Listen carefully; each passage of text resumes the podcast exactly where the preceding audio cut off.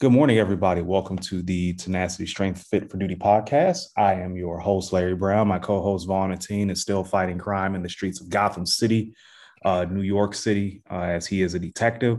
Uh, but I'm holding down the fort for right now. Uh, we should be back online here uh, within the next month or so, and we'll be going uh, from there with a dual anchor show.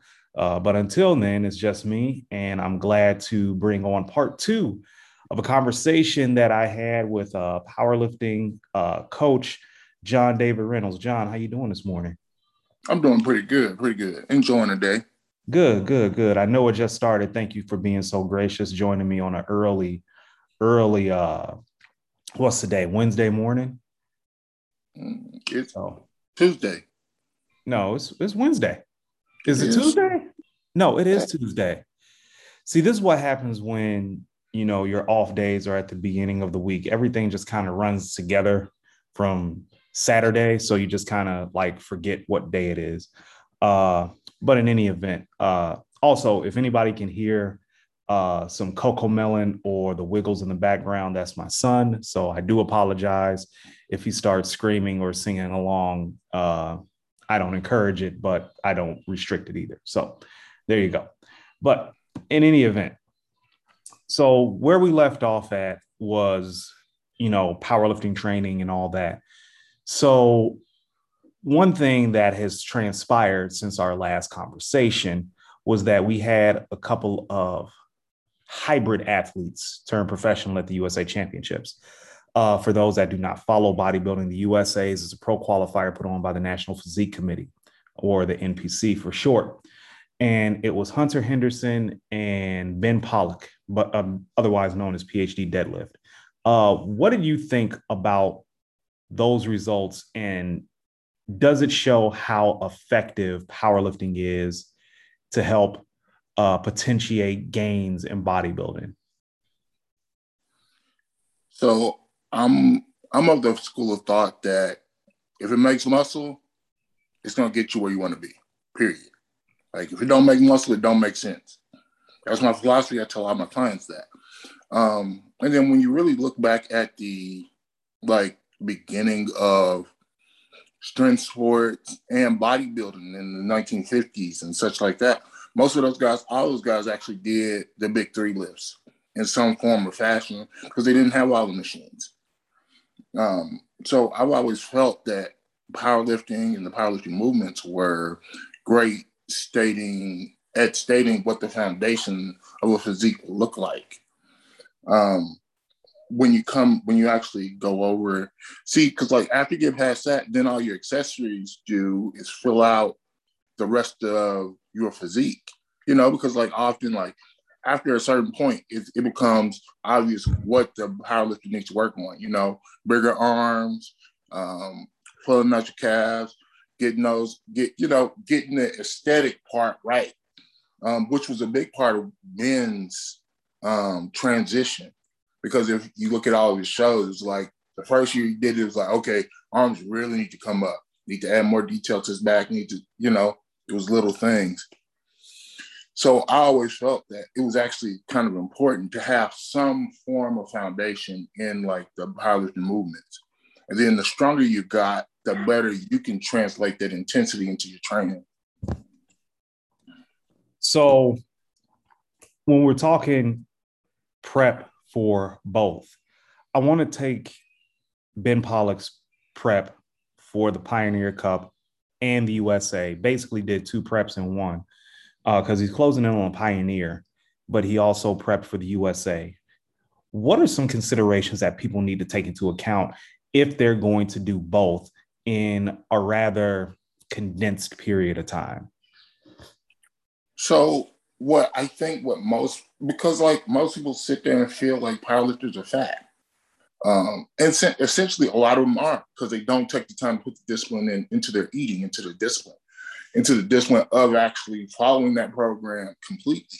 Um, you know, but if you're actually on top of what you're eating and eating properly, you'll find yourself fueled better to perform better, which will get you a better total. And so the big part to me was watching, I thought it was more interesting that the bodybuilding show came before the uh, before the meet because of the diet differential. It would it would probably be easier if you did the powerlifting show before. Um, but when you're doing it, one of the bigger things that I to me that really matters is man, understanding your ability to train at a nutritional deficit. Now, when you're sitting up there, understand what your deficit is, and then give yourself a lot of time to do it. Uh, you want to look at a long prep between, like, if you can give yourself 20, 24 weeks, great. Um, and then watch how your body responds to your calories. Notice when notice when you need to add in a refeed, or if you even need one. Don't sit there and think you need one just for, you know, you have to be really disciplined and mindful of what you're doing with your food. Um, and then the other part, and with that cardio and knowing is how much cardio is going to be enough and how much is going to be too too little. Because in some cases, if you're already lean, if you're lean going into the prep, you're already in a good position. If you let yourself get way too far away from your diet, then expect the longer prep. Don't expect you to be able to go right into it. Uh, because the bigger that the bigger that transition is, trying to get lean becomes really hard. You know, you can't you can't actually take time off from you can't take a big time off from the lean portion of like going into bodybuilding, period. Um, because of that, you know, you'll look at a lot of people and they they just look fat. it's like you can't get the, you know, you can't get the definition, you can't get the shape, you can't get the, and the closer you can stay to your leanness, even when you're prepping for your your your powerlifting meet, then the better position you're going to be in. Is a bodybuilding show something you recommend to most powerlifters? Because I I feel I tell everybody like you should definitely try to at least do one or at least a very very serious recomp to find out what foods work with your body, what action, what supplements work with your body, what foods. Uh, that's something that I generally recommend to people, even if you don't step on stage. Is that something that you advise to clients at least to do once just to get a feel for how things work? So actually, it's funny you would ask me that because I actually do something like that. Um, generally, I would do I would do like an abbreviated prep phase where I try to get, I tend to get my clients to do like a 16 week program where we focus on getting them in line with the nutrition, cardio, and getting all those things together. And as we get them so that they can understand their body, because the better they understand their body and the better I understand their body, we can be on the same page throughout their training. Um, and then we can all, it better allows me to be able to program or adjust something to say, okay, you know what, this isn't working, this is working, and we're going to get you better results with a better understanding on your part and on mine. I'm sorry, I had to. I'm spaced out for a minute. Um, walk me through a typical powerlifting meet prep and someone comes to you says, "Hey, about say about 8 weeks out, I like to throw in a bodybuilding show. This person is not fat. Um, this person's actually have a decent a bit of muscle. They have some holes. Walk me through that. Okay. Um, so about eight weeks out, my biggest concern right then would be uh, I would actually be looking at what their actual workload has been because I, I want to see how you're recovering from your training as it is. If you can, if you're sitting up there, if you can hit your, if you can hit your primary big lifts, and then you're still, you still got a decent amount of energy, then okay, I can see this possible. And then after I see that, then we're going to start to try to fill those holes in. Um, once you start filling the holes in, we'll look at doing some. I want to do some abbreviated sets um, at the end of the workouts where we look at, so like if it's arms, then I want you to do three to five warm up sets real quick in succession. Try to keep them intense.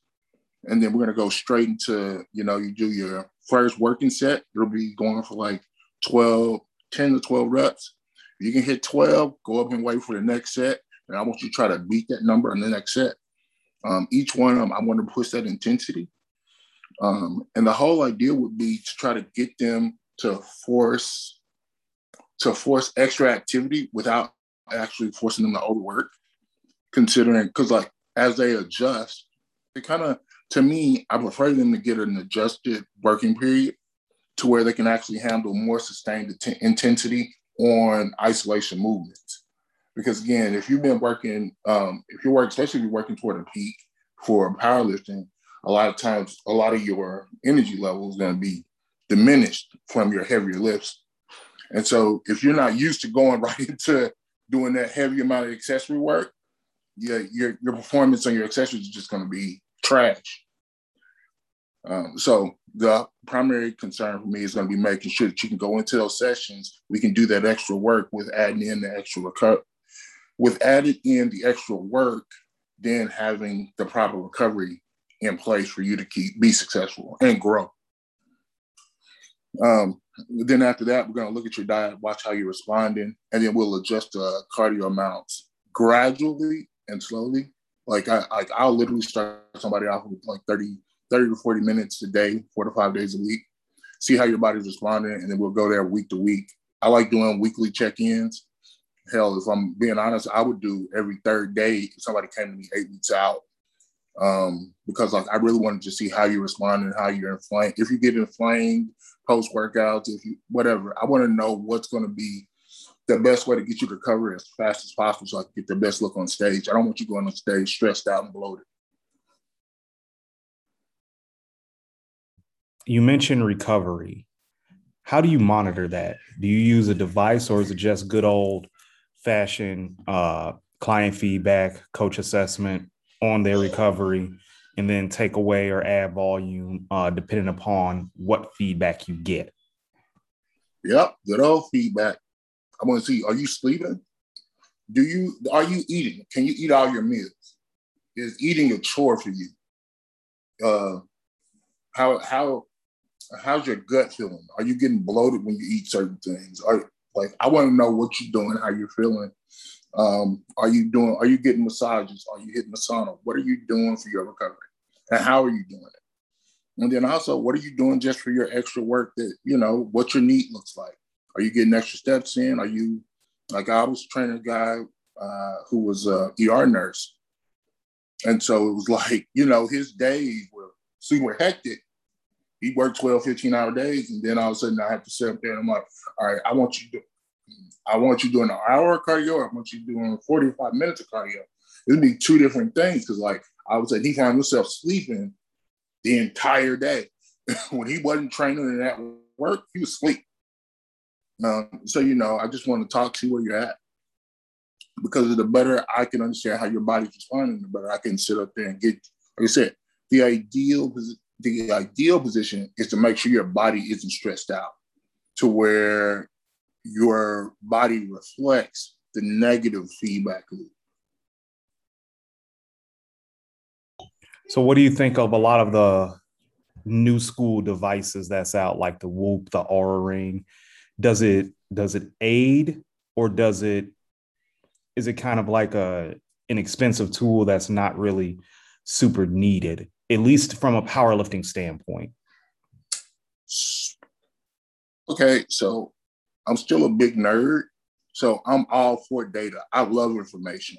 Um, the more information i get i like that excites me. I ask a lot of questions to my clients.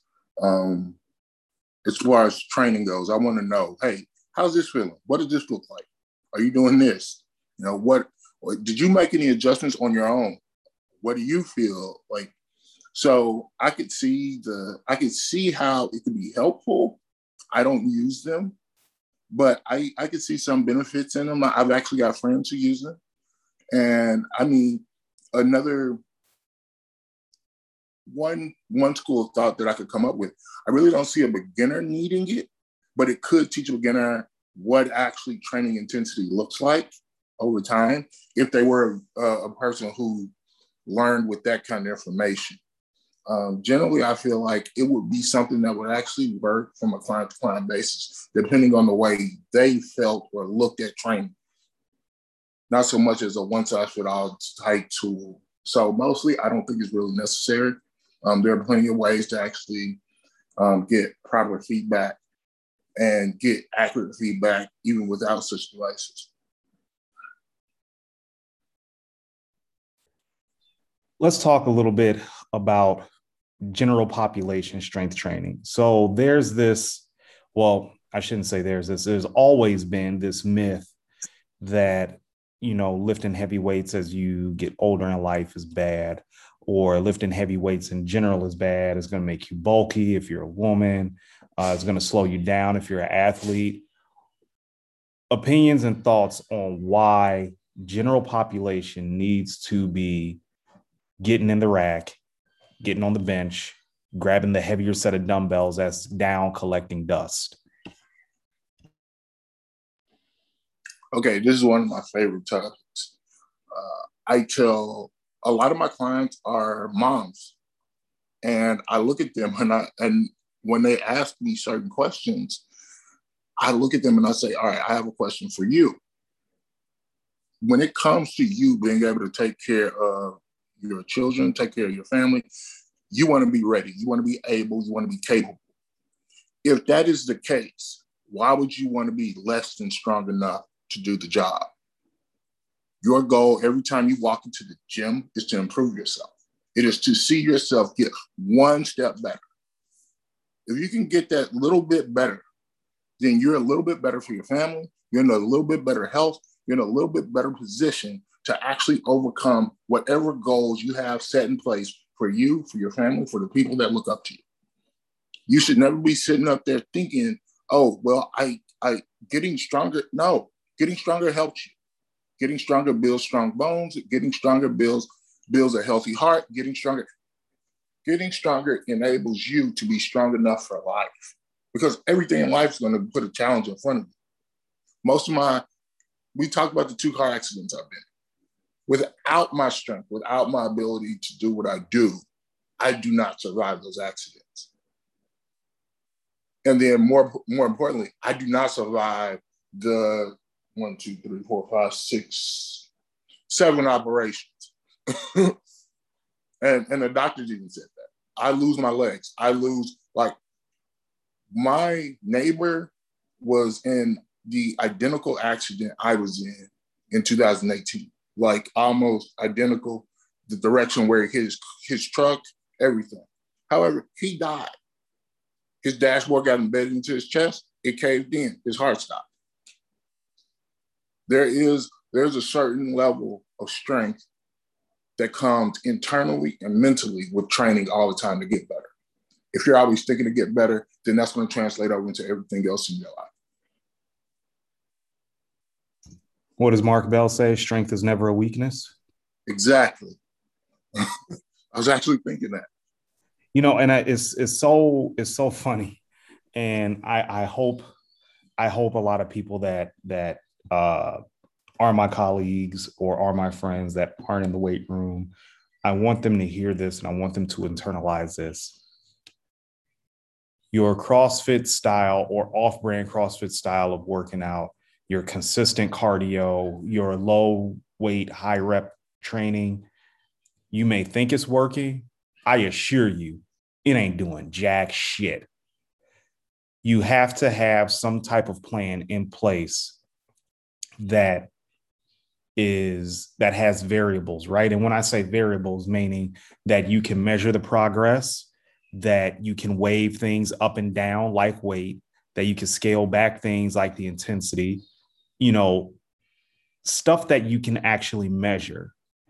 All right. Some things out here you can't measure. When you go, when you go to a cross, even when you go to a CrossFit box, there are some levels of measurement, right? Like, you know, the way the time that you're doing it at, because a lot of people go by CrossFit. When they do CrossFit, they're training for the games without actually participating in the games. You know what I mean? So they have to scale their training. It's not just more, more, more, more, more. But from what I'm seeing, a lot of these, a lot of these spots, and I'm not gonna mention no names, the shit ain't working. I totally agree with that. Uh, what What's funny to me about certain like CrossFit enthusiasts, that's what I call them, because they don't understand the variables. They don't understand the breaks. They don't understand the rest periods. Uh, it, the most important part, uh, ready for for any strength event, any fitness event, is actually understanding how to properly peak for your your performance for the event. Mm-hmm. And most of the time, people don't understand that. Like, if you're like just saying, I'm going to take 30 seconds break instead of a minute, that's an intensity variable. Or saying, hey, I'm going to go, it's until I can get to the next exercise. That's my break. Like, whatever, however you adjust these variables impacts it a lot. Or understanding that the day that you're doing cleans, okay, what are you doing the day before? Can what you doing the day before impact your clean day? Uh, or, or are you going to do are you going to do two training sessions that day? Why would you pick? Why do you pick the second set of exercise for the second group based off of what you did in the other one? You know, uh, different variables can interfere or interrupt the feedback loop of what you're trying to accomplish. Let's talk, uh, you know, life outside the gym for a minute.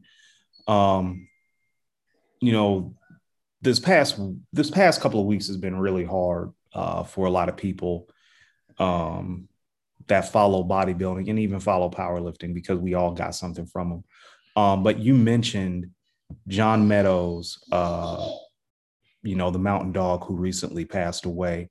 Uh, he went full send on his coaching, his life, and all that. And a lot of people read that and they was like, "What the hell is full send?" explain that philosophy because you're not the only person to use that term.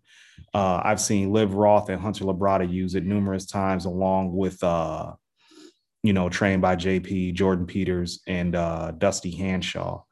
Explain that full send mentality and why everybody needs to use that mentality.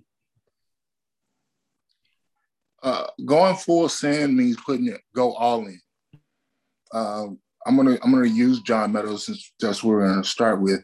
John decided he had a cush job as a, a corporate banker, as a as a he had a nice banking job, and he said, you know what? I want to be a bodybuilder. Like he wasn't like he wasn't already training or wasn't already working out. He had been doing it all the time, but he decided, hey, I'm going all in on it. He had to go. He had, and then like he was sitting up there like under. He was afraid because like when you have a cush job, you know, you have you know when your check's coming in, you know when this is gonna happen. But he went into a life where he had to to answer those questions on a week to week basis on making sure that he could take care of his family and take care of everything that he had going on. And so it was everything went into getting his pro card, everything went into getting getting his clients better results, everything went into and going full send means you sit there, you take that big bet and you put it on yourself and say, I am going to go make it. And the biggest part about that, I, I actually started saying it because I wrestled um, in high school. And that's when I first started saying it. Uh, it just means to throw them, throw everything you got, just chunk them. but when I when I look at it, uh, in wrestling, we never stop. It's you know, you shoot a double, reshoot, you miss, reshoot, reshoot, reshoot. Go until you get them. The idea of wrestling is to impose your will on someone else, to impose your will on the situation. Um, and so to me, it's very important that people, even whatever, whatever thing you decide to endeavor into, go full send into it, go all in on it. Go in and say, look, I am going to do this. You may fail, get up, do it again. I'm going to do this, fail, get up, do it again. I fail, do it again, fail, do it again. Eventually, you will get the shot. There, there's there's no reason to sit there and think that oh well it doesn't work, so I'm going to stop here. No, if it's something you truly want, you keep going. And oftentimes, a really good, simple general population understanding of this is when you lose weight. People sit up there to go lose weight, and then it's like, I've been doing this for four weeks. My diet's not working. What's not working in your diet? It's not the diet. What are you doing? What are you missing? Where is it going wrong? What are you tracking? What lets you know what's going right, what's going wrong? If you can sit up there and you can make sense of what's going right and wrong, you can eventually find what will make you successful. You Full think- most importantly, is about being consistent and then ha- and just knowing, hey, I'm going to do this until I succeed. Do you think that more people would benefit from going full send in every aspect uh, aspect of their life? Because what I what I generally see is that we just kind of coast. We have periods of going uh, full send, but then we have periods where we're just kind of coasting.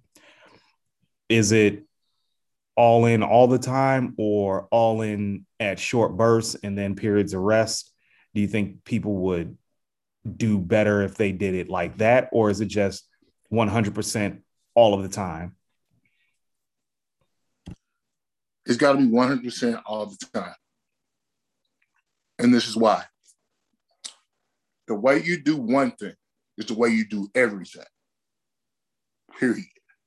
Anything, when you really look at it, like right now, your son is right there, right? You you do you go, are you a dad part-time? like do you you sit up there, just about every decision you make after you had a child, goes into like, hey, I have to be there for my kid. I have to make sure I have food, water, clothing, shelter, blah, blah, blah. Right. Then you also have to actually be present in the child's life. You have to be, a, you have to accommodate all this long list of things that come with being a parent. You do not get to say, oh, you know, I'm going to take time off from being a parent today. I'm not a parent today. I have no child. Well, if that's the case, then take one step back before that and look at the foundation of who you are, your character, who what makes you you. At any point, you take time off from something that you do that's within that realm of the, the, the scope of building the foundation of your character. All of a sudden, it only takes one time to go rob a bank and you become a bank robber. like it, it, there are a lot of things you do one time and that's exactly what you are. I had a um, I had a drill instructor tell me, "You quit now, you're forever a quitter. You can't go back and say I'm not a quitter." And no, you quit that one time. That was enough. There's no there's no backing off or going, "Oh, maybe." No, that was it. So you have to when it comes to whatever you do, those things that's your legacy. That's the story that's going to be told after you're gone. Those are the lives that you could have impacted or you didn't, because people will remember. Maybe that's not that big of a deal for you. But however, if you want to look at being, you want to sit there and be the person that sits there and complains online about something not going right or how life looks and blah, blah, blah. No, everybody's watching, everybody's paying attention to some degree. And you have the ability to make a change in the world that you want to see by being who you say you are every day when you look in the mirror.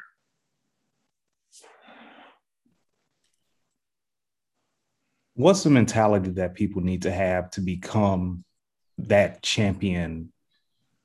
Not just in powerlifting not just in bodybuilding but in life because a lot of the things that you put out on your social media um it's pretty much life applicable you know? So for me it's funny i tell everybody that uh, out of everything i've done in my life out of all my adventures and journeys uh, the one thing I always counted on was being able to reach for a barbell. I was always counting on being able to get stronger. If I couldn't get a barbell, I could do push-ups, I could do squats, I could do wall sits, sit-ups, V-ups. I could come up with something to get stronger. If you're sitting there, you look at life, you look at everything that that you want, you have to understand it's a matter of being. You have to be what you see yourself being. If you want to be a champion, be a champion. So if you're going to be a champion, then you have to do what champions do. You have to do all the aspects of training. You have to, you know, you have to be in charge of your sleep. You have to be in charge of this.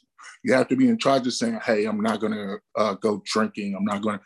Matter of fact, a really good example of that would be uh, Jordan Shallow, the muscle doc. Uh, someone asked him recently, uh, "What's your favorite alcohol? What do you drink?" He said, "I don't drink. I don't drink because that is against my goals." If if you can't sit there and understand that, then you might want to go back and re-listen to what I just said. His goals, he knows exactly what he wants to do. He knows what he wants to accomplish. And guess what? Anything that gets in the way of that, it will not be him. It will not be him impeding his greatness.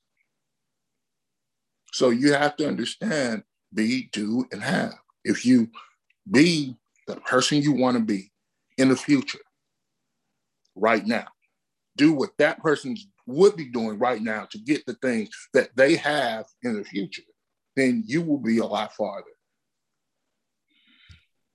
Who are some of your muses? Uh, and I, I say muse because I can't think of another synonym synonym uh, in coaching. Like, who are some of the guys that you look up to, who you actively talk to, uh, and that you borrow uh, different methods from? Okay, so I'm going to kind of cheat this question because I actually just talked about this the other day. So when I was in fifth grade, the first autobiography I ever read was Vince Lombardi's book, autobiography on his life. And it actually told me I wanted to be a coach. Like I read coaching books since fifth grade. And I always thought it was so cool um, the way that he had this simple philosophy. You know, everybody knew he was going to run the sweep. And he did it over and over again. And in that simplicity, he won seven championships. In fifth grade, I understood this stuff. I understood that simple one. And then so that actually carried over into my coaching and then my philosophies on training and everything else that I did. Uh, so when it came to to like actually coaching as a powerlifter, and, and so yeah, of course, um, I had a one training partner for a long time that followed John Meadows when I first started training him, training with him when I was in Sacramento. Uh, that's actually how I got introduced to John Meadows. Uh, and then another person I really like to look at, uh, of course, like everybody else, um, Louie Simmons or Charles Poliquin. Those guys were early into the when I was a kid, you know, reading magazines and reading books and watching VHS tapes trying to see what they were doing. And then the now it's like uh, you know, sometimes I'll ask Dan Green different things because we both have very similar training philosophies. Um, and we'll it it'll be interesting. And like we may be we may do something that's slightly different rep ranges um, for different intensity purposes. Uh, also, I talk to Greg Panora all the time. Uh, of course, he's my powerlifting coach, so I enjoy talking to him because like he has very again, it's a very simplistic approach to doing something sophisticated. Um, so those are my two. Those are the two people that I muse off of a lot um, that keep me um, focused and into into the pilot and into training. Uh, then when it comes to bodybuilding, Matt Jensen, uh, I really like watching what he does because again, it's very applicable and he does a lot of things with with a lot of tracking, a lot of measurable variables, and understanding, hey, am I getting further? Am I? And again, he also believes in what I believe in, which you don't have to actually change our exercises every freaking week or every month or every like, are you improving? Improve this, improve this, improve this. When you stop improving it, okay, we gotta look at doing something else. when it stops working, go to something else. That's because that's the way I feel about accessory movements do them until they stop improving. When they stop improving, switch it. Um, so those are my those are my big. Oh, and then you know I have to go. I'm talking to a Chicago guy, uh, Ed Coan. A lot of my honestly, and I was actually talking to him about this recently. My first the first training program I, I got was the one he did in Flex Magazine. I think I said that in the last episode. And um, so I will ask him questions when I get a chance, especially because he comes out here sometimes. Uh, or anytime I get to see him at a meet, I, will say, "Hey, I was doing this. I was thinking about this," and he'll he'll give me some feedback, and we'll go back, bounce himself back and forth. Um, easily one of my favorite people to talk to, again, because it was like something. And then his coach, uh, Marty Gallagher, I look at a lot of things that he did with different athletes, um, like Mike McDonald's and um, uh, and then well, some of the research he did, like with Mike McDonald and other athletes like that. It's funny that it's funny that you bring up Ed Coan, right? So you know, I'm desperately trying to get back home just to visit. Eventually, you know, live back there just for a period of time. Um, side note, because I feel that I feel that my kids should have an inner city experience, right? Uh, they should at least be spend a period of time within the city um, and not a shitty part of the city. Like they should have a big city environment of which they can live in and which, you know, if we, me and my wife will protect them and guide them that they can thrive in, right? Um, but I pulled out, speaking of Marty Gallagher, I pulled out the Purposeful Primitive book uh, I got that book when it first came out. You're familiar with that, aren't you? Oh yeah, absolutely. Yeah, so I have that book still, and it profiles two guys, one being Ed Coan, the other one, uh, Kirk Karwoski. So I'm reading this book just to, you know, just kind of refresh and, you know, just look at different training methods that I may have forgotten about. And there's something to be said for simplicity going back to switching out exercises every week when you're trying to peak for a powerlifting meet why do you think that people just have to do that why why is there not uh looking at powerlifting training why isn't there any uh perceived value in the power of simplicity because people's brains respond to novelty. They want to believe that, you know, switching this up is going to change something. Uh, it'll, it'll get them a more uh, immediate gratification. You know, like when you switch exercises, you get a new soreness, you get a new pain. Oh, I must, it must be working. Oh, it must be changing something. It must be. And the, the reality is this if, if you're sitting up there, if your main movements are improving, if you're hitting new numbers every week and you're all of a sudden you're able to sit there and see those foundational accessory movements improving and translating over into bigger numbers in your primary list, then you are seeing success. And the other side of that, you aren't getting hurt.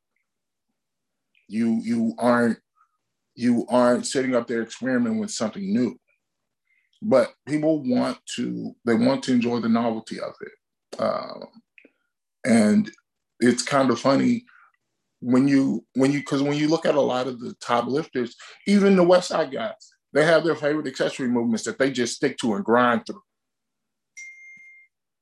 and so it always cracks me up when people say that i'm like no if you just sit there and and you pick that that set of accessories and you see them improving, like Dave Tate said, like when I saw my incline close grip going up, I saw my bench press go up.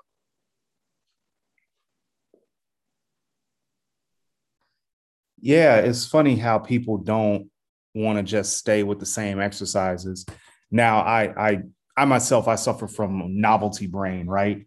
But in the end, what I have so let me just kind of explain uh, for the people listening. Um, you should always have your main exercises that you do that you try to progress on every week. I don't try to progress on every exercise. Frankly, at my age, I cannot. Period. Once you reach 40, it's very difficult to start progressing on a lot of the big movements. Now, there are some movements that I keep in there. Hammer strength incline press, that's the main movement I try to progress on.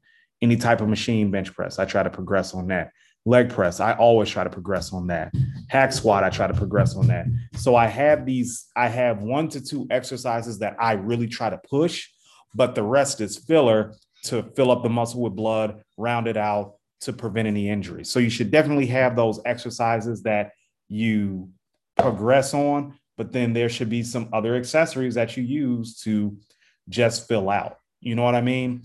And I think that will kind of alleviate some of the novelty brain that people suffer from that they can you know they can focus on pushing exercises while at the same time giving their body or their mind rather a stimulus. So it's funny you say that because like like i actually enjoy your program a lot. Um now but one thing that i think people also fail to understand about variables and novelty is that again you can look at improving an exercise without necessarily looking at improving the weight where you could actually go in and say oh well can i get 12 reps today? Can i only get 11 uh, can i do this for two minutes? How many reps can i get in two minutes? How many reps can i get in five? You can do several things to challenge you and to push you through it. Or if you have a training partner, do force reps, do, and you could do different things to make those situations a little bit harder or to give yourself a little bit more um, novelty. uh, uh, oftentimes, people lack the ability to be creative in their training. And to me, a big part of coaching is how to make one exercise variable without changing the exercise, just changing the variables within the exercise to make it effective, to give the, a new stimulus to the athlete. What is so someone doesn't want to pay you for a program? They're all like, you're full of shit. I don't believe you. But some of the advice you're giving is good who are some of your go-to's that you would advise that okay if you're not going to listen to me maybe these guys can help you uh, so it actually so this depends on the person and what the reason is that they don't i, I actually have a list of people i, I will um, suggest people to um, one of them being so it's kind of I'm probably gonna I'm probably gonna take some some flack for this, but people I enjoy actually working with or that I know. Um, we have Ashley, um, Dr. Ashley, uh, the veggie lifter on IG. Uh, Danny Lamartina. Uh, and then I have uh, who else? uh, Roland, um, Ronald, Ronald Tarvin. Uh, he is what Sir Jim Rat on IG. Also, another one of my favorite people, of course, Joe Sullivan. And then I got two more. Um, my other one is, I can't think of his name right now. Um, Silva. Uh, I think you had him on your podcast. Ryan, Ryan Silva. Yeah. Yeah, Ryan Silva. I really like him. Me and him actually talk a lot. Uh, we talk we talk about three or four times a week uh, about training and different things like that. And then, um, well, those are my primary. Those are some of my favorite coaches right now. Uh, and there, there, are a lot of because like each one of us, we have a lot of crossover in what we do and how we do it. Um, and then Ashley, she even does. Um, she's she's very she does conjugate to, and she does a bunch of variable bodybuilding stuff, which I really like and I really enjoy. I really, to me, it's really kind of funny because I tell everybody, programming is essentially the same. It's progressive overload to get you to an end result. How you get there, it could be any other map that we draw. Some some people want a harder map. Some people want an easier map. Um, and then like you know, it's different personalities, different different personality types, uh, and then plus just being able to see people work. Also, you know what? One other person I'll, I'll recommend would be uh, Tracy Curry out of Memphis.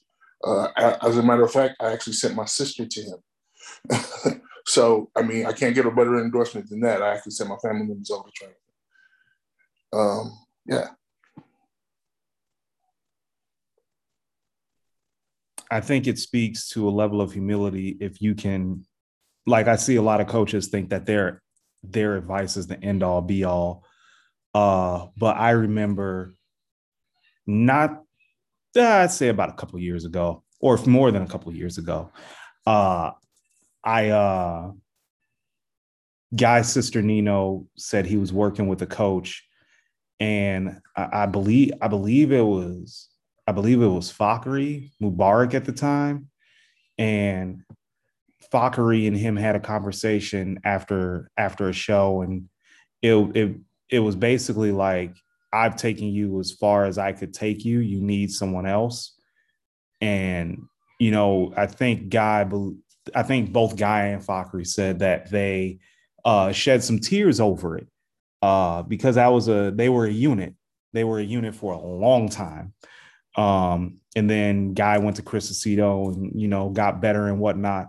Um, but I definitely think it's a level of humility that needs to be there to say hey this this is way above my knowledge base and i don't think i can do this and you know i'm all for coaches saying well stick with me let's learn your body and go from there. But at some point where does the line get drawn saying hey i this is above my wheelhouse because i tell people like i don't coach for powerlifting right? I, I, I hate calling myself a coach. I don't advise for powerlifting right? Because my best squat is 600, my best bench is 402, my best deadlift is about 630 something. So I can only get you to a certain level of strength, but I can't get you above that because I don't know how anything over 402 pounds feels.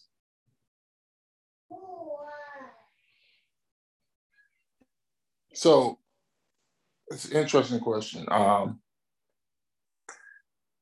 you know what? You said two really important things to me in that.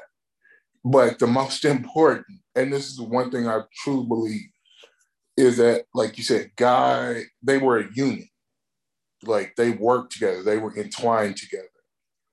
If if you have that relationship with an athlete, and then where the athlete is following your advice, matter of fact, I this kind of goes back to what we were talking about in the last podcast, where if you're on the train and you're going to a destination, you don't jump off the train and walk.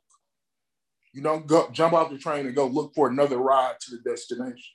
You ride that train till you get there. Now, if you have an athlete that tends to jump off the train and then tries to come and run and catch his way back on onto the onto the the caboose or whatever, then you know what? Obviously, that athlete never bought into the system anyway or they don't buy into themselves. And in some cases, you can't get that to happen. Now, that's one part that I think coaches should consider is that you can sometimes you have to let a, a, client go because that athlete keeps jumping off the train. If that athlete keeps jumping off the train, leave them off, lock the door. Um, and then in some cases, there can be a chance where you get to know the athlete and then you see how they respond to what you're doing. And you know your style, you know what you do, what you believe in, what you'll test. Um, and sometimes, like right now, big controversy is uh, diuretics and different parts of peaking and bodybuilding. Um, you know, maybe, and I hope some coaches will come to the realization of understanding that their own protocols and understand what they're doing. But a big deal to me is actually knowing, hey, I don't know exactly how to work with this particular client and passing it off and being able to respect and accept that. If you if you can't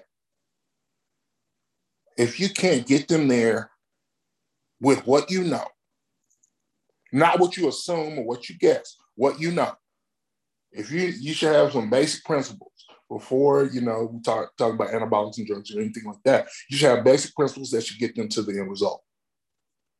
That gets the train to the destination. If you can't do that, then yeah, it's time to pass it off. Now, devil's advocate. what if you feel like you can solve it, but you just need more time with the athlete? What conversation needs to be had there?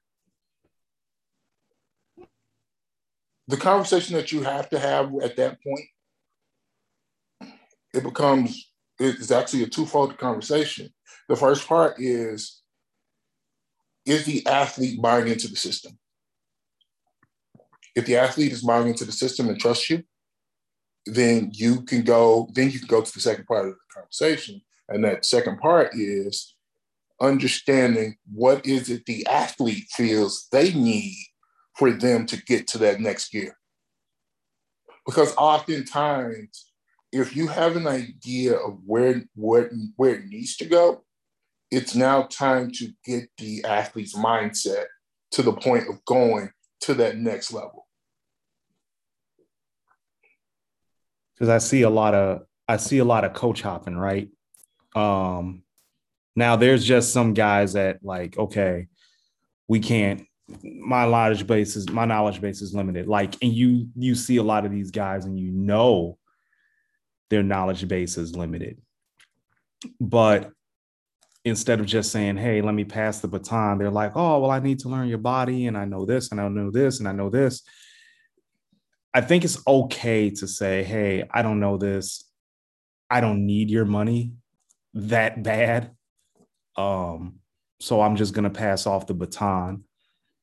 Do you think that humility in coaching is very important? I 1000% believe that. Um, the, so I was actually having this conversation uh, at a powerlifting meet a couple of months ago.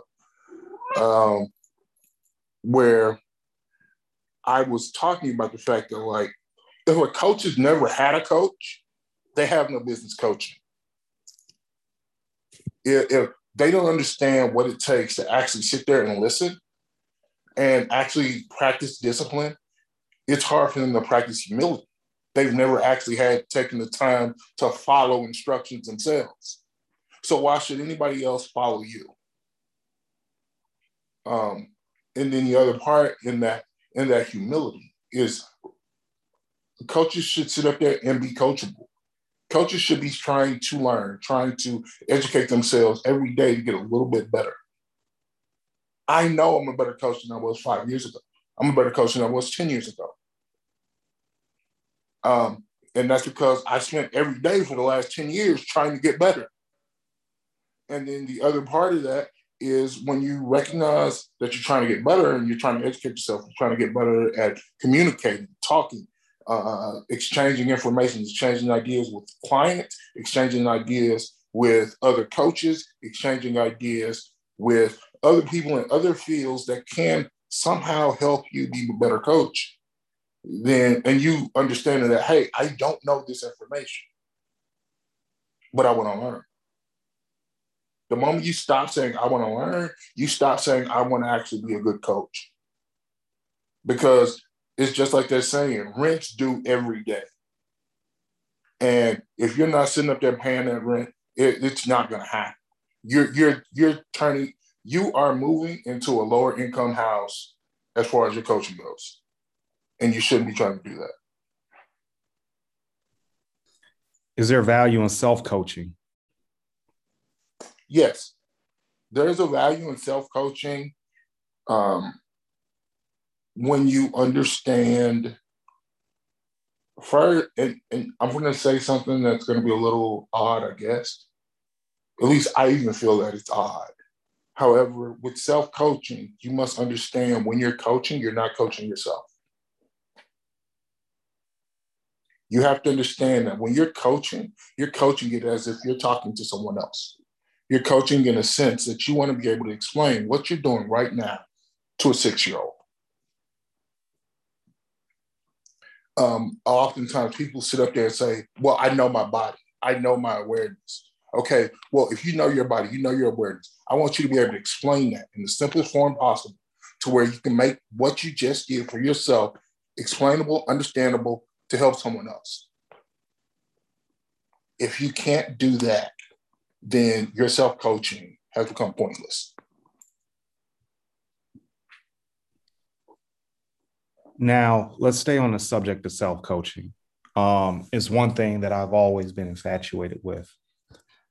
Where do people go wrong with it? And in my opinion, the one thing that people do when they self coach is to not surround themselves with, or let me rephrase it. The one thing that people do when they self coach is to surround themselves with too many people with opinions. So I feel that if you're going to do this thing, you should have one to two people that you can bounce ideas off of. And then in those idea bounces, there's a common thread, and you go with that common thread, like a Venn diagram. You know what I mean? There's something inside the middle that you can use. So I know you remember this where we had all the forums and everybody was on the forum talking about their bodybuilding workouts, their powerlifting workouts, and they're posted. And you always knew there was like one or two people that commented that you're like, okay, when they comment, I know I'm doing something right. But when they gave me this information, I know I'm doing something right. Um, a lot, a lot was to be said for the advice we got back then. And understanding, we actually learned what, exactly what you're talking about in that we learned that it just took one or two people to to sit there and say, well, I, I get what you're doing, but what do you think about this? or I've done something like that, but this is what I did different. And because strength leaves clues, success leaves clues. And all programming is essentially the same thing. Is how you get to the end result is a little different, but it's essentially the same thing. It's progressive overload over time.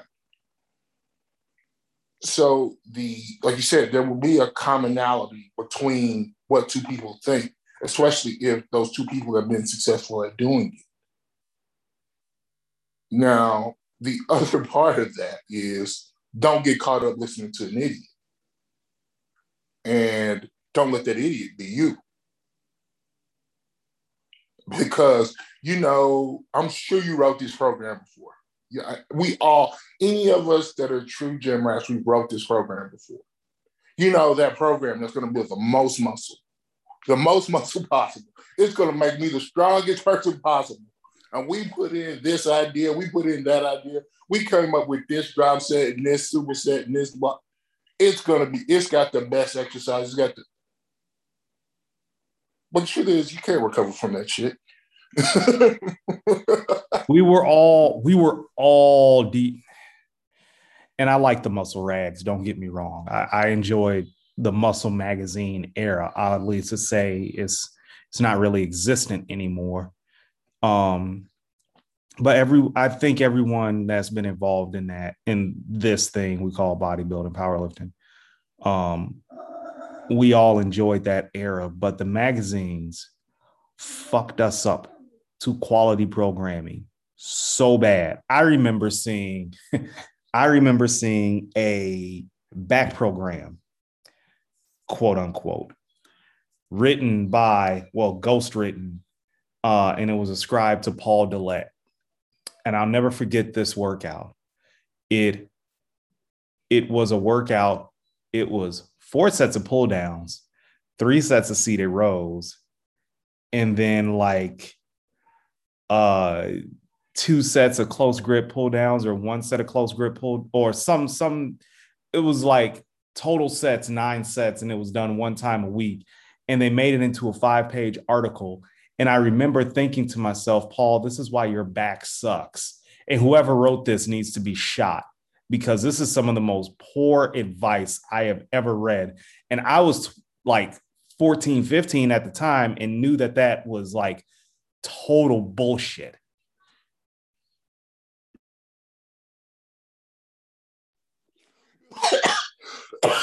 What's funny? You said that, and I immediately knew which article you were talking about was the it was the red and black uh font, right? Yep. yes. Yes. I'll never forget it. It was a night like this is how this is how impactful that article was to like, okay, some people do not need to be listened to. It was 1994. If I am correct, it had the Mr. Olympia results in that, or it was a it was a article, it was a magazine for the uh that pre that profiled the Arnold Classic winners because it was one of those weird, it was one of those weird years. I'm pretty had, sure it was the Arnold. It had the Arnold uh, winners in it. It was yes. the Arnold yes, because they had to condense two issues into one. Yeah. I remember that. And I was like, this is the most terribly written program article I have ever read. No, and no, then, you know, the best part about the article, like you know, like usually if they tell you do like two one set, whatever, any of that craziness, usually it's like it'll they put the little asterisks in, warm up sets not included, or no, it, it, had none of that. It, matter of fact, it did not explain why or any of that. It was just kind of like, look, this right here, this is the back program. You should really just hit this hard one time a week. What? yes. And I always tell people like, like the muscle magazines were great, but if you were looking at them for actual information, um, it gave you it gave you an okay starting point but and I don't think people understand how easy they have it right now. Like in my opinion, in my opinion, if you set out to get a pro card, right? If your if your goal is to be the best bodybuilder you can be, if your goal is to be the best powerlifting you can be, you literally have the entire keys, you enti- the entire keys to the fucking kingdom, right? Because in no point in history have we had, and I'm just speaking overall, we have never had this much information accessible to us. We have never had the amount of interaction that we've had. We've never had the amount of how easy it is to get somebody that's knowledgeable or even a professional to coach you. We've never had this, right? Never. So the keys to the kingdom, if you want to self-coach, if you want to coach, if you want to build programs, if you want to write your own program, you have the keys to the kingdom in front of you in regards to being able to do that. So a lot of people that came up in this era, they should have no problem, no problem nailing a total. They should have no problem being hyper competitive on a local show, regional show, junior national show, national show, like all things being considered. We're not going to get into outside stress, job. We're not going to get into that. All, uh, all things being equal, you should be able, you should be absolutely able to finish where you want to in any type of show. I'm gonna add on to that. If we were actually to look at right now, we could actually say we are living in the library of Babylon as far as it comes to strength and like fitness. You have access to some of the the premier knowledge as it's been written in the history of strength sports. And I don't, I don't, I don't want to cut you off. I don't want to cut you off. I want, I want you to expand on that. So keep that thought process in mind. I want to bring up a, a very good point. A few years ago, I lost the book. I need to reorder it. But a few years ago, I ordered Super Training by Mel Siff. Do you know how hard it was to get a copy of fucking Super Training in 1999? I went to Elite FTS, put in my debit card information, and got it in three fucking weeks, if that. So, because you brought that up, so I went at Super Training in like 2004, 2005. And I had I had to, you know, back then you go onto the website and you try to put in your card, it kicks you off. Try to put in the card, it kicks you off. Then they tell you send a money order to blah blah blah. Because even Amazon didn't have it at the time. And I actually, so I, I, I went got a money order, had to go put that in the mail, send that off, you don't get a confirmation. You have to wait. yep. So I get what you're saying. It, it, like I said, you have right now, they have the ability, the capacity to get any information they could possibly want on getting stronger. And whether that be getting a coach, whether that be getting getting a book, getting a website, getting a membership. I mean, look, you have people like Joe Bennett and uh, uh, Jordan Peters with and, and freaking uh, Layne Norton all have you know apps and full on things. Uh, uh, Chad Wesley Smith, the Juggernaut app. You can get full on. Uh, so many of them. You could go and look right into them and get the information right there at your fingertips on your phone. So anybody says they can't, they're just full of it. Yes, they're, they're, they're absolutely full of it, and a lot of people. And this is this is this is where I kind of this is where I kind of so not to diss coaching or anything like that, but as soon as people walk in, like I have, I'm trying to verbalize it to where I don't sound like a complete hater, right? What kills me is that so coaching, in my opinion, is an absolutely manufactured industry, right? It's been around for years, but it's been manufactured when coaches say the first thing a beginner needs is a coach, or when a beginner walks in and say, "Well, I need a coach," what we've what you've absolutely done is that you've removed any type of autonomy or critical thinking from that person in regards to physique development. So, do I think that everyone needs a coach? At the outset, no, you need some time to figure out things. You need time to read. Now, you can easily say, well, I don't have time. You know, I run two businesses. You know, I'm a full time dad. I just need to be told what to do and I'll do it. Okay. Okay. Here's a problem with being told or, or saying whatever I'll do, I'll do it. You'll end up in a situation like you have with a certain coach that is in some hot water right now for prescribing some things that should not have been prescribed uh, to people uh, who aren't doing too well right now or who are not with us anymore. So you run into that. And like, I get the rush to try to do things, but also at the same time, when you just walk into something and say, Hey, I need a coach who can coach me, you you have removed, like I said, autonomy and critical thinking from you putting two and two together, right? Because again, the keys to the kingdom are in front of you. You should be able to figure out, hey, this isn't right, or maybe, hey, I shouldn't be doing this. All right, so I'm gonna I'm gonna take off and run with this. Uh, another great powerlifting coach that I do refer people to. I just thought about this. Trevor Jaffe. Trevor is freaking phenomenal. Uh, super intelligent, very, very well at explaining how to fix little things, um, especially with technique. And just getting and being able to be a great communicator. But again, Trevor also did a lot of self-coaching, and Trevor also has the ability, like me, like you, um, he was one of those people who when we didn't have stuff, we made it up. um, we we created it, you know, using cinder blocks or whatever. Uh, and that becomes very important in being able to understand how can I make this work.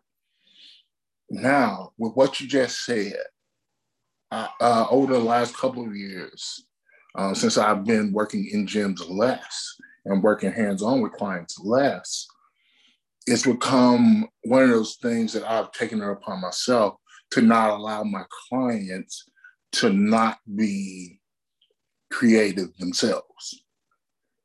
Um, I will give you an exercise, but I will say, you know, but if they have this machine or they have this, or if you would like to try it this way, go for it. Let me know how you feel.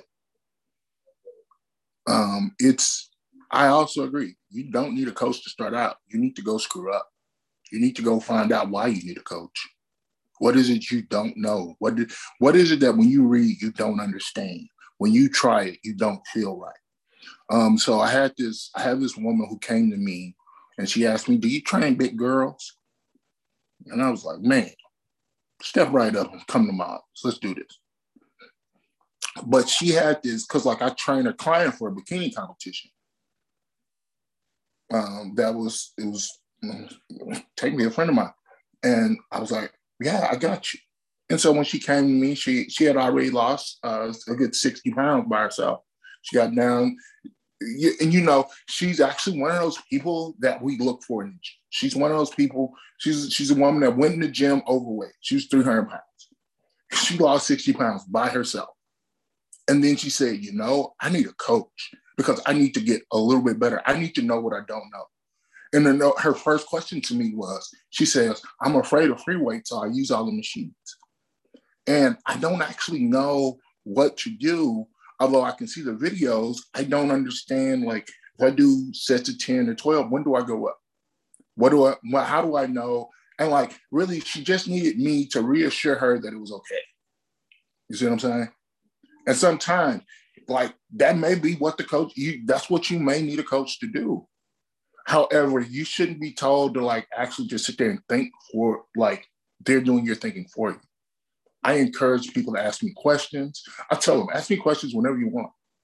I have one client, I actually had to have multiple Zoom calls with him to sit there and talk to him about the program and why we were doing every little step with diet, with nutrition. And like he was like, he's like, man, look, I lost all this weight. I done this, I done this. And like, I'm just trying to be competitive in baseball. And I'm trying to, I'm also trying to get 15 miles in on my bike. And, and I'm like, cool. And like I sat there, I walked him through it and I explained exactly what the system was supposed to do and how he should feel. He got he made it through the second. We started on the third week and he come, he sent me a text message. He says, Man, I'm not gonna doubt anything you say anymore. He's like, he's like, I'm back at, he's like, my weight went crazy for a couple of days. He says, but now at the end of this week, I'm at the same weight I was a month ago, and I'm eating almost 1,200 calories more food. I'm training harder. I'm riding my bike faster. I'm averaging 15, almost 16 miles an hour. I was just hoping to get to 15. He was like, I don't understand. How is this happening? And I said, just because you don't understand, that's why I want you to keep asking me questions. I'll explain each step to you and I'll do it until you get it. And then so you can repeat this without me. That's my job. I look for ways for people to get better, and I want you to understand the system and how you can implement it yourself.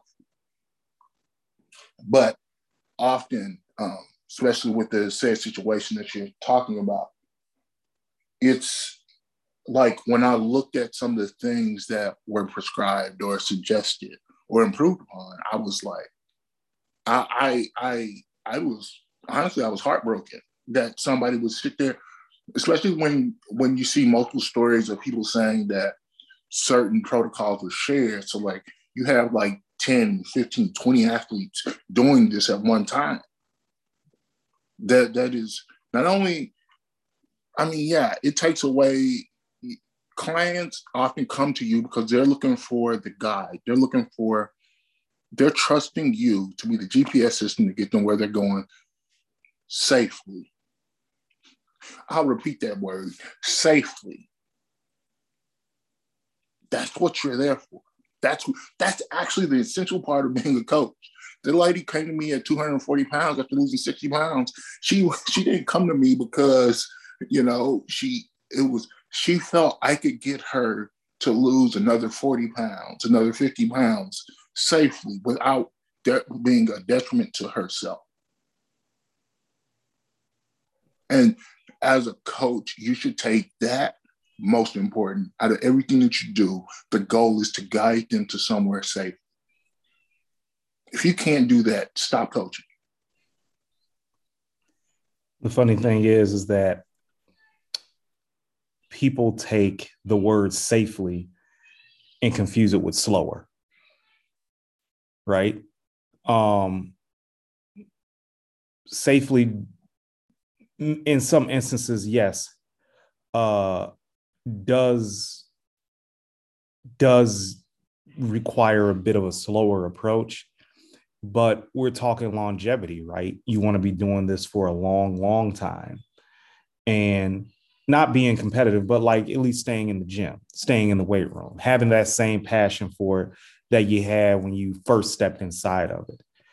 Um, so like safely can mean slower, but also at the same time, it's vital, vital to being healthy and having some longevity that can equal the skin in the game. So you probably in turn can start coaching people. I'm gonna, you know what? I, I, almost, I almost want to take offense to the slowly part. I'll tell you why. Because guess what? Most of the times, if, if a coach is rushing you into a show or trying to get you there faster, that means they know they don't know enough to do what it takes for you to look the way you should look the day the show happens. If you're trying to rush the result, if the coach is trying to rush the result, he doesn't know what the hell he's doing. And he's hoping, guessing, wishing, and waiting to see what happens.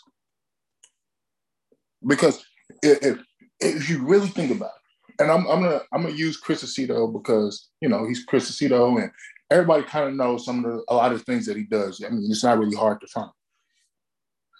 Uh, but think about him.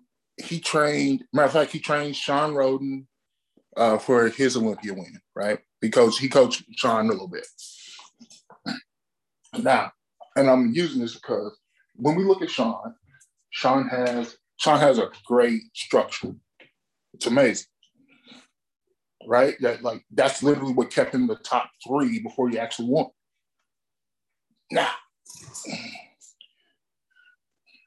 did he sit up there and go, "Oh, I need to"?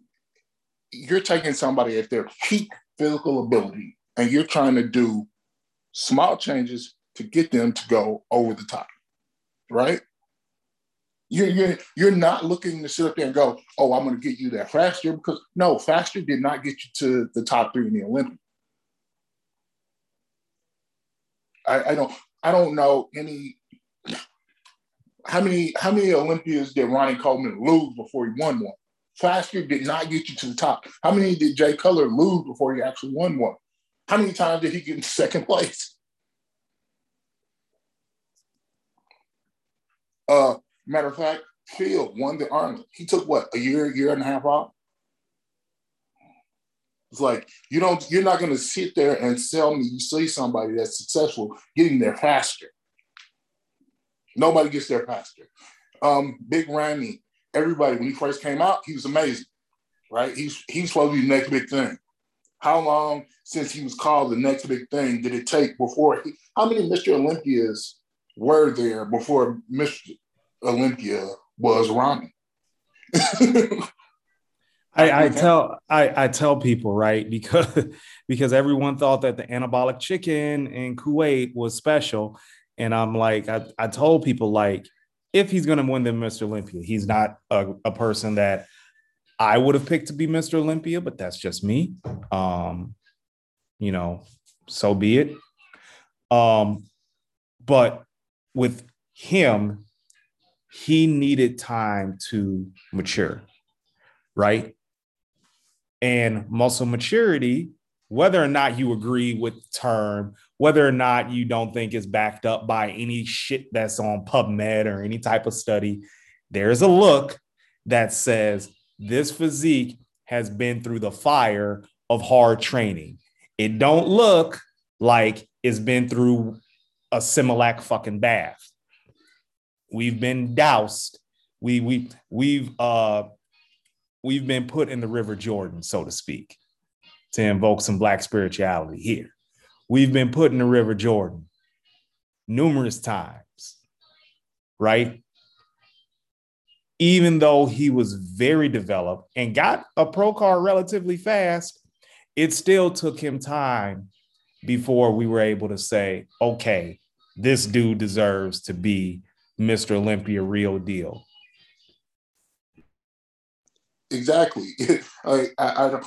Um, so to me, a coach that sit up there and tell you they're gonna get you somewhere faster, they're selling you bullshit. The coach trying to get you that faster, is selling you bullshit. Um, I tried to not cuss today, But uh, yeah, no, we're on a topic that bothers me. It's like you have to, if you can't sit there, look somebody in the face. No, matter of fact, if you can't look at their little kid in the face and tell their kid that, hey, you're gonna get their parents home, stop doing what you're doing. Because you should be, that's your job as a coach. You should, you should be the stopgap between them and that crazy idea in their head that they should be Mr. Olympia this year. You should be the reality check. Like when you should be the person, you should be the person that tells them that they're fat. you, that's on you. You should be the person that says, okay, don't sit there and gas them up on being um, being something that they're not or getting somewhere that they're not going to be. Because if you're doing that, you're doing a disservice to the athlete, to the sport, and to people trying to actually get into the sport. Because people should know, hey, this took time. We earned it. And then another thing about about fast coaching, you see this in program hopping, or not program hopping, I should say, coach hopping, that yes, like people still coach it, like people still athletes or go to different coaches because they feel that they can get there faster. Um, and this kind of contradicts what I said earlier. Um, figure out some shit before you jump, right? Because if you just done one show or one meet with a with a uh, coach, then that's not enough time you know, I I kind of have the rule two to three shows. You should probably be able to figure out some shit by that second show, and then the third show, you should get the desired look that you're getting. Life events, you know, you know that's going to happen if you know if you have a significant life event. Okay, you may want to extend that timeline out, but you know, I, I that's just where I'm coming from on the subject. Okay, so another part I don't know I feel like I'm I feel like I'm one of the few people that's a little odd about this, but I feel like you should uh, you should program a private show, program yourself to where, like, as a coach, I always like to get my clients to like at one point where I want to see what it looks like to have some improvement, and then what it looks like as I add on variables. So if I, I want to have like a pre-peak, I want to see what it looks like. So if I do like a, a full 20, 24 week program, you know, at the eight week point, I want to see how you respond to like diving down a little bit. I want to see like just, you know, even just a short for a two to four week period where we kind of make things a little tougher before we actually make things a little tougher. Um, especially if I don't know you, if I'm getting to know you. Because after we've done it a few times, then I can actually say, oh, okay, you know, last time we went through this peak, this didn't work out right. You know, last time when we were training like this, how does it feel compared to, you know,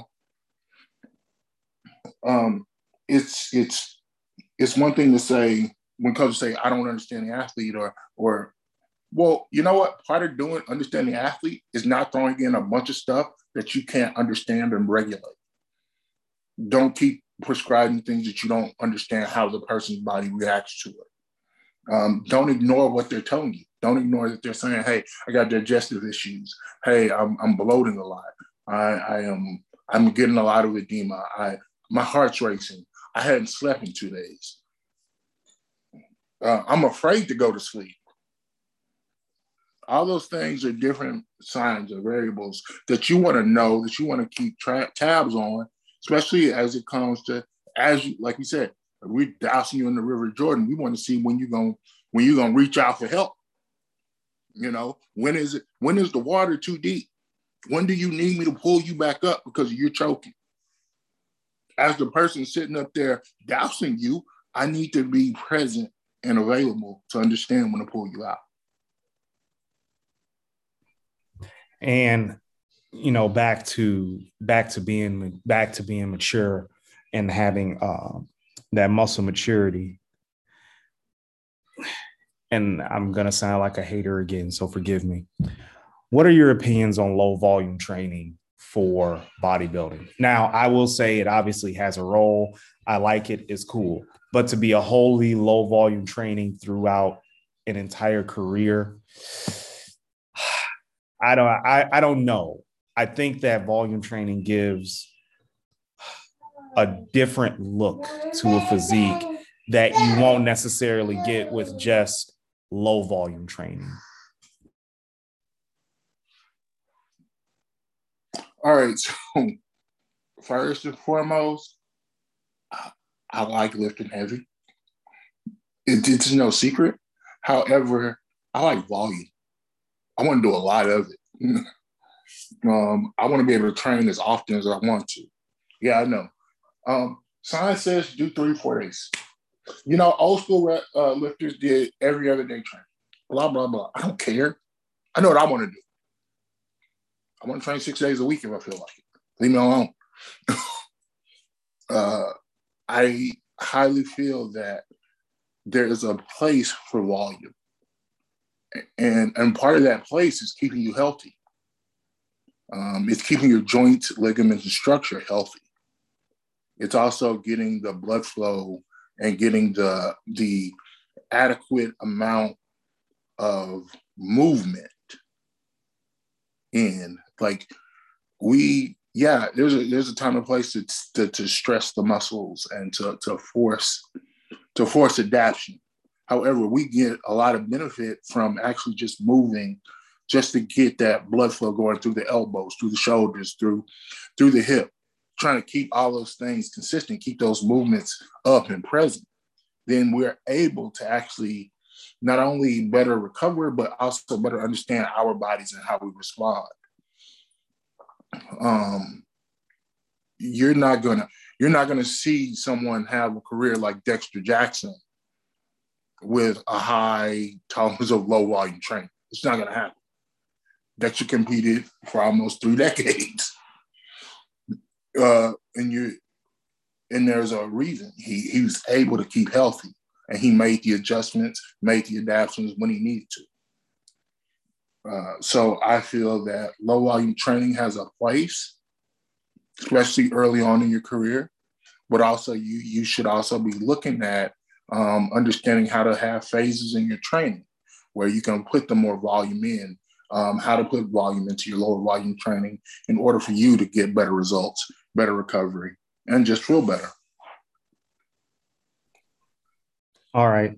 I think we've touched on a lot of training and a lot of, um, you know, how to structure things. But there's one thing that we've talked about several times. Um, so I definitely want to touch on it a little bit. Um, being Black in the fitness industry, um, for the past couple of years, we've had a very interesting shift. Uh, one that I didn't really initially even think of, right? Um, we have a lot of uh, we've always had a we've always had a varying uh, we've always had varying thought processes politically inside of bodybuilding and powerlifting, but they've gotten louder as the years went by. Uh, I did not realize how large of a right wing, extreme right wing, I should say, component inside of bodybuilding and powerlifting. And sometimes it can come off as very anti Black. What are some of the things that you have encountered in the industry, or some of the things that you've observed inside the industry that's just made you say, this is bullshit? First, we're gonna throw in a disclaimer. I'm originally from Alabama. The first time I got called the N word, I was in second grade, and I was told I couldn't play in the treehouse because I was one. Um, when it comes to these things, I always um, I tell people one of the first gyms I trained at, I had four four known members of neo-Nazi and like white supremacist groups in the gym I trained at. We actually all trained at the same time. Um, and we kind of were training partners because like we unloaded and like, you know, typical stuff that you see in like a powerlifting gym. Uh, so I kind of came into lifting that way because I was like, what, 17, 18 years old, 19 years old, somewhere right in there. 17, 18, 19. Uh, but when it, so it was always kind of present for me, especially in the beginning. Um, but one thing that I learned over time was uh, it's kind of like you just collect it, unfortunately. Now, over the last few years, just last five five years or so, five six years, it's kind of funny where people will say things, especially since I came to California, because they're more open about being inclusive. It becomes even more apparent that they don't know how exclusive they are.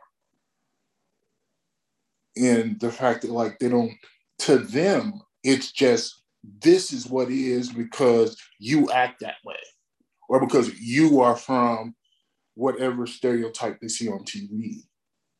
Or in some cases, the lifestyles that they see certain people live around here. Um, they've made these dedicated assumptions. And then you mix that with the with the the the echo chamber of right wing information, and then you fuse those two things together, you see a lot of people saying things that are a little um, obscure. I actually know a few things, few people that have done some stuff that's a little out there um, that I don't support and I don't feel okay with. But you know, it's usually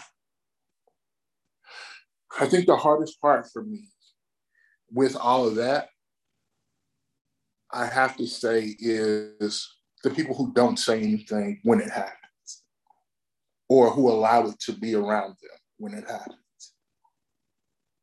And then they want to report it to you. And that makes no sense to me. You were there, you had the ability to have a voice and say, hey, that's not okay, stop. But instead, you decided to bow your head, lower your head, and come back and tell other people that so and so did something. I have a problem with that. Um, I think that if you're going to be in the fitness industry, if you're going to be into the, you know, health, wellness, blah, blah, blah, at the point of the point of incident, that's when you speak up.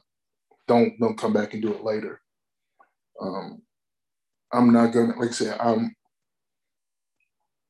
uh, there's a couple. There's one incident that comes to mind that we talked about, where somebody reposted an article, and they were they were really gun happy, saying that they were going to go and you know put some holes in some dark people if they came and messed up their city. Um, and and it was like to me, first of all, the fact that he was comfortable enough to say it. Second of all, the fact that people like came to his aid to be like, yeah, and agree with him, uh, that bothered me. And like, yeah, so I absolutely have. I've even refused to quote the person even when they gave sound advice. I went and found somebody else to say the same thing. uh, but you know, it it's unfortunate, but it's what it is, and it's it's something that you really have to you have to be mindful of, of who you put spend time around and who you give energy and space to. And I've, especially lately, I've chosen. I'm like, I'm just not going to. I'm. I don't. I don't need the advice from these people. I can get it from somewhere else. And then my last question: How do we get more? How do we get more Black teens involved in bodybuilding and powerlifting? So I was I actually I coached wrestling at an inner city school for a long time, for a couple years. And one thing that I actually found was all the kids wanted to lift weights. Um, at the high school that I was at, they actually had a weightlifting class. And it was interesting that the class stayed packed and the kids actually stayed involved. I think it's really a bigger thing that we actually give them the opportunity we have to make those opportunities visible. Um, one big thing that I know in inner cities, uh, both my my sister is she has a degree in social work. That's what she does. She's been in some of the worst, toughest environments I've ever heard, from dealing with troubled kids who were sex offenders to violent offenders. Um, and with that, she always pointed out one thing to me that actually got me into helping more kids was the fact that like most of the time the kids or the parents don't know certain programs even exist they don't know certain opportunities are even available um, as black people as a black community we should be doing more to make those programs available visible to inner city kids and to, to the black community we should be sitting up there saying hey this program making those programs visible and accessible. Because if we did that, a lot of them will be wanting to do it. Because, and it's it's crazy, and it's really kind of funny. But when you actually look at social media, one good thing that actually came from it is that those kids see those things. You know, they see fitness, they see people, you know, with the bodies, with the shape, with with you know with all these different physical influences putting them in a situation where that right there becomes a little more attainable makes it so it's something that they desire to do and the best way you can even i can think about showing you that is look at how many kids you can find that got a mixtape the reason they got a mixtape is because they saw so and so on the corner selling theirs they know five people that made a mixtape. Well, guess what? If you know five people that can bench press two plates, you're gonna go try to bench two plates too.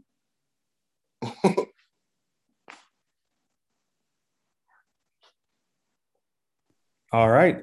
That's all the time we have. Uh, man, I appreciate you coming on board and uh, coming on board and helping us out with the podcast. Uh, always a good session with you. Uh, do you have any parting thoughts before uh, we get out of here? Yeah, I'm on, I'm on part with my favorite thought is this. I want people to go out and be the version of you that the child in you needed right now. Be that person. Be the person that you always needed when you were a child.